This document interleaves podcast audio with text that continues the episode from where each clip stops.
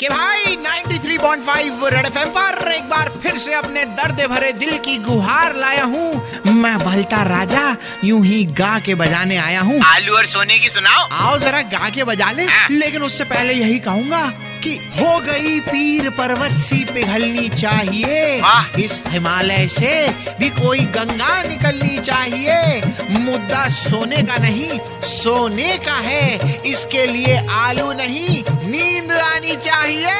तुम्हें सुन के नींद ही आती है सोना ही तो सोना है आलू वाला सोना ही तो सोना है आलू आलू अरे आलू ही तो बोना है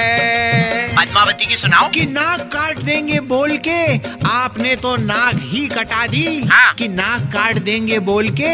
आपने तो नाक ही कटा दी जैसी करनी वैसी भरनी और ये आलू से सोना बनाने की मशीन न जाने किसने बना ले दी आओ और गुजरात में ये सफलता की सीढ़ी चढ़ते चढ़ते इनकी किसी ने रूम में सीढ़ी बना दी हार्दिक बधाइयाँ अरे आलू ही तो बोना है मध्य प्रदेश की भी सुनाओ कि मध्य प्रदेश में एक अप्रैल से अहाते में बैठ के पीने वाले अहात दिखेंगे हाँ। और अब से खाने के बिल 18 की जगह 5 परसेंट जीएसटी के साथ मिलेंगे बढ़िया। और जो खाली जगह देखकर खुद का देश बना दे